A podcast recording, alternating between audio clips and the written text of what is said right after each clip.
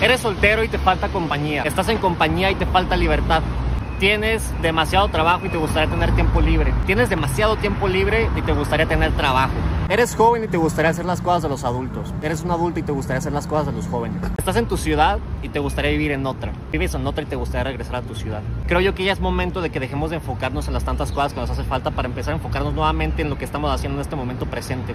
Para así avanzar desde el amor y la autoestima hacia lo que queremos llegar, verdaderamente llegar a ser. El flujo de la vida empieza a llegar en el momento en el que dejas de creer que no la mereces. Así que ya deja de buscar culpables y hazte responsable de tu propia vida y plenitud. Sensible brother, no frágil. Pura vida.